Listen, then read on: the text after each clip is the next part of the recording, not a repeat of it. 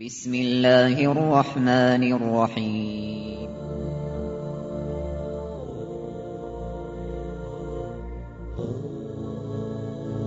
الرحمن العزيز الرحيم القوي السلام الكريم العظيم البصير العليم الحكيم الجبار.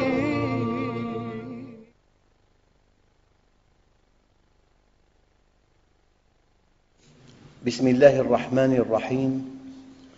الحمد لله رب العالمين والصلاة والسلام على سيدنا محمد الصادق الوعد الأمين. اللهم أخرجنا من ظلمات الجهل والوهم إلى أنوار المعرفة والعلم ومن وحول الشهوات إلى جنات القربات. أيها الإخوة الأكارم مع اسم جديد من أسماء الله الحسنى والاسم اليوم الصمد. اسم الله الصمد ورد مع اسمه الأحد في سورة الإخلاص. فقط قال تعالى قل هو الله أحد الله الصمد. وقد ورد هذا الاسم أيضا في السنة النبوية الصحيحة في عدة مواضع. منها حديث أبي هريرة رضي الله عنه في صحيح البخاري من حديث طويل يقول النبي صلى الله عليه وسلم أنا الأحد الصمد. الذي لم يلد ولم يولد ولم يكن له كفوا أحد. وعند البخاري أيضا من حديث أبي سعيد الخدري رضي الله عنه أنه قال قال النبي صلى الله عليه وسلم لأصحابه أيعجز أحدكم أن يقرأ ثلث القرآن في ليلة؟ فشق ذلك عليهم وقالوا أينا يطيق ذلك يا رسول الله؟ فقال عليه الصلاة والسلام الله الواحد الصمد ثلث القرآن. وفي صحيح مسلم من حديث أبي هريرة رضي الله عنه قال خرج إلينا رسول الله صلى الله عليه وسلم فقال أقرأ عليكم ثلث القرآن. فقرأ قل هو الله أحد الله الصمد حتى ختمها. وروى أبو داود من حديث أبي بن كعب رضي الله عنه قال كان رسول الله صلى الله عليه وسلم يوتر يعني يقرأ في صلاة الوتر سبح اسم ربك الأعلى وقل للذين كفروا والله الواحد الصمد. في هذه الأحاديث الصحيحة وفي تلك السورة الوحيدة ورد اسم الصمد. أيها الأخوة الصمد في اللغة صفة مشبهة لمن اتصف بالصمدية. الفعل صمد يصمد صمدا. هذا الفعل يأتي على عدة معان. منها السيد المطاع. الصمد السيد المطاع الذي لا يقضى دونه أمر. التعبير المعاصر بكل تجمع في رجل قوي لا يقضى دونه أمر. هذا هو الصمد بالمعنى اللغوي. ومنها الصمد الذي يطعم ولا يطعم. ومنها الصمد هو السيد الذي ينتهي إليه السؤدد في كل شيء. كل أنواع العظمة تنتهي إليه. فله الصمدية المطلقة. وقيل الصمد هو الدائم الباقي بعد فناء خلقه. الدائم الباقي بعد فناء خلقه.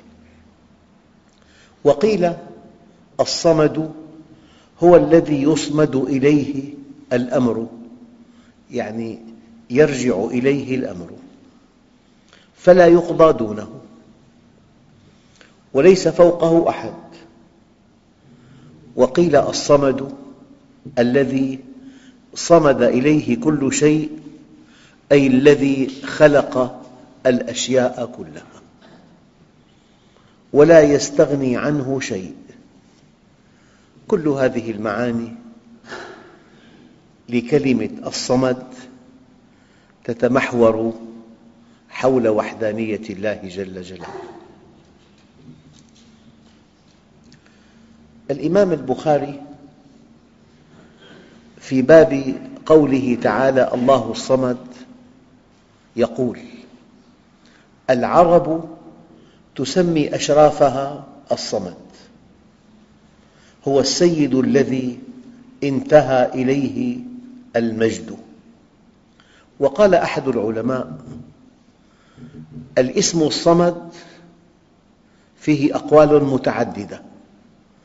قد يظن أنها مختلفة وليست كذلك بل كلها صواب. أما المشهور من هذه الأقوال المتعددة قولان. أحدهما أن الصمد هو الذي لا جوف له يعني أصم. أحياناً آه، تنقر على طبل يصدر صوت. أما لو نقرت على صخر ما في صوت أبداً لأن الصخر لا جوف له. ما في فراغ بالداخل. أصم ممتلئ. الصمد هو الذي لا جوف له. والثاني الصمد هو الذي يصمد إليه في الحوائج يعني يقصد إليه في تلبية الحوائج. وابن الجوزي يقول الصمد أربعة أقوال. أحدها أنه السيد الذي يصمد إليه في الحوائج والثاني أنه لا جوف له والثالث أنه الدائم والرابع الباقي بعد فناء خلقه وأصح الوجوه الأول لأن الاشتقاق يشهد له بذلك أيها الأخوة أصل الصمد القصد تقصد أنت عندما تكون في ضائقة تقصد من؟ القوي تقصد من؟ الغني تقصد من؟ من بيده كل شيء تقصد من؟ القادر معنى القوي معنى الغني معنى القادر معنى الواحد لا ند له لا شريك له هذه المعاني كلها يمكن أن تعبر عن معنى الصمد يعني المؤمن مع الواحد الأحد الفرد الصمد. المؤمن مع القوي المؤمن مع الغني المؤمن مع القدير. إذا كان الله معك فمن عليك وإذا كان الله عليك فمن معك. ويا رب ماذا فقد من وجدك وماذا وجد من فقدك؟ أخواننا الكرام الفقهاء لهم عبارة نحتاجها الآن. لا تجوز الزكاة لطفل أو لابن الغني. طفل صغير لا يملك من حطام الدنيا شيئاً لكن لأنه ابن غني لا تجوز الزكاة عليه. لماذا؟ قال لأن الطفل طفل الغني غني بغنى أبيه يعد غنياً لأن أباه غني. طبق هذا المثل على المؤمن. المؤمن قوي بقوة الله. المؤمن غني بغنى الله. المؤمن قادر بقدرة الله. أنت حينما تلتجئ إلى الله وتتجه نحوه وتتوكل عليه وتقبل عليه تكون قوياً وغنياً وعالماً وحكيماً. هذا سر عظمة المؤمن. أيها الأخوة كلمة مؤمن كلمة كبيرة جداً. يعني بمصطلحات البشر أنت حينما تقول دكتور يعني يقرأ ويكتب أولاً يحمل شهادة ثانوية يحمل ليسانس. يحمل دبلوم يحمل ماجستير يحمل دكتوراه. يعني له مؤلفات. ترك آثار علمية التحق بالجامعات له أساتذة. لمجرد أن تقول كلمة دكتور كل هذه المعاني يمكن أن تنسحب عليه. الآن لو قلت كلمة مؤمن المؤمن مرتبة أخلاقية. المؤمن مرتبة علمية. المؤمن مرتبة جمالية. يتميز المؤمن أنه عرف الحقيقة العظمى عرف الله. يتميز المؤمن أنه أخلاقي. يتميز المؤمن بأنه له أذواق جمالية رائعة جدا. فكلمة مؤمن مرتبة كبيرة جدا. نعم. أيها الأخوة يعني لا زلنا في اسم الصمد. خلاصة المعاني في الصمدية أن الصمد هو السيد الذي له الكمال المطلق. مرة ثانية أبين لكم الإنسان كماله نسبي يعني قاضي من بني البشر. نصفه بأنه عادل إذا معظم أحكامه صحيحة. فهذا الحكم نسبي أصدر ألف حكم في أربعة أحكام ليست صحيحة. لا لسوء ظن منه ولا لسوء تصرف لكن هناك معلومات لم يصل إليها فلم يأتي حكمه صحيحا. نقول هو قاض عادل. أما إذا قلنا الله عدل نصف الله بالعدل والعدل إذا نسب إلى الله فهو صفة مطلقة. يعني مستحيل وألف ألف ألف مستحيل أن يكون في الكون من آدم إلى يوم القيامة من يظلم. لا ظلم اليوم ولا تظلمون فتيلا. وما كان الله ليظلمهم وإن تك مثقال حبة من خردل أتينا بها وكفى بنا حاسبين. إذا الصمد من له الكمال المطلق في كل شيء وهو المستغني عن كل شيء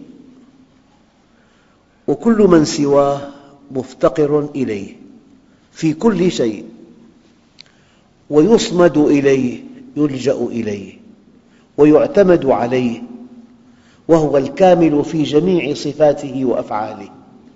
لا نقص فيه بوجه من الوجوه. وليس فوقه أحد في كماله وهو الذي يصمد إليه الناس في حوائجهم وسائر أمورهم فالأمور أصمدت إليه وقيامها وبقاؤها عليه.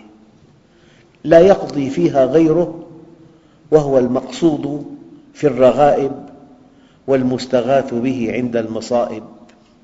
وهو الذي يطعم ولا يطعم ولم يلد ولم يولد. هذا الإله العظيم ألا يخطب وده؟ ألا ترجى جنته؟ ألا تخشى ناره؟ هذا الإله العظيم يعصى. لا تنظر إلى صغر الذنب ولكن انظر على من اشترأت. أيها الأخوة هذه المعاني التي يمكن أن نستنبطها من اسم الصمد. الآن حقيقة دقيقة جدا تتعلق بنا نحن المؤمنين. الحقيقة أن الله عز وجل إذا أحب عبداً جعل حوائج الناس إليه. لا تضجر. إذا أقبل الناس عليك. لا تضجر إذا طرق بابك كثيراً. لا تضجر إذا تحلق الناس حولك. إذا أحب الله عبداً جعل حوائج الناس إليه. علامة محبة من الله. عبادي الخير بيدي والشر بيدي. فطوبى لمن قدرت على يديه الخير. والويل لمن قدرت على يديه الشر. إذا أردت أن تعرف مقامك فانظر فيما استعملك. ما دورك في الحياة؟ ما وظيفتك؟ هل تلقي الحقائق على الناس؟ أم تلقي عليهم الضلالات؟ هل تلقي في قلوبهم الأمن؟ أم تلقي في قلوبهم الخوف؟ هل تأخذ منهم ما لك عندهم أم تأخذ منهم ما ليس لك عندهم؟ أيها الأخوة ينبغي لكل واحد أن يحاسب نفسه حساباً عسيراً في الدنيا حتى يكون حسابه يسيراً يوم القيامة. من حاسب نفسه في الدنيا حساباً يسيراً كان حسابه يوم القيامة عسيرا.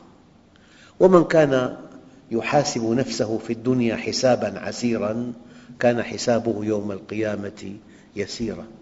فوربك لنسألنهم أجمعين عما كانوا يعملون. في سؤال أيحسب الإنسان أن يترك سدى؟ ألم يكن نطفة من مني يمنى؟ ثم كان علقة فخلق فسوى فجعل منه الزوجين الذكر والأنثى.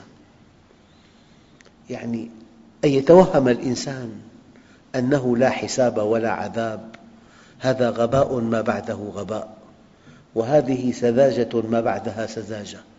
أيحسب الإنسان؟ أن يترك سدى أفحسبتم أنما خلقناكم عبثاً وأنكم إلينا لا ترجعون؟ أيها الأخوة أجمع العلماء على أن الإيمان أنواع منوعة. هناك إيمان حسي. أنا أرى أن الضوء متألق. هذا إيمان حسي. أرى تألق الضوء بعيني. أنا أستمع إلى الصوت بأذني. أنا ألمس هذه الطاولة بيدي. هذا إيمان حسي. هذه دائرة. لكن هناك إيمان عقلي. أنا أوقن أن في هذا المسجد كهرباء مع أني لا أراها لكن أرى آثارها. أرى آثارها كتكبير الصوت. أرى آثارها كتألق المصابيح. أرى آثارها كعمل المكيف. هذه آثار الكهرباء. فالإيمان بوجود كهرباء في المسجد إيمان عقلي. وليس إيمانا حسيا. في إيمان حسي أداته الحواس الخمس وفي إيمان عقلي أداته العقل. الإيمان الحسي شيء ظهرت عينه وآثاره فالإيمان به بالحواس الخمس. أما الإيمان العقلي شيء غابت عينه وبقيت آثاره. تألق المصباح وعمل المكيف وتكبير الصوت لكن هذه الخزانة مهما تكن ذكياً مهما تكن ألمعياً مهما تكن عبقرياً هل تستطيع أن تخبرني ما بداخل هذه الخزانة؟ أبداً. إلا أن يأتي إنسان صادق يقول لك فيها أجهزة الصوت. الإيمان الثالث إيمان إخباري.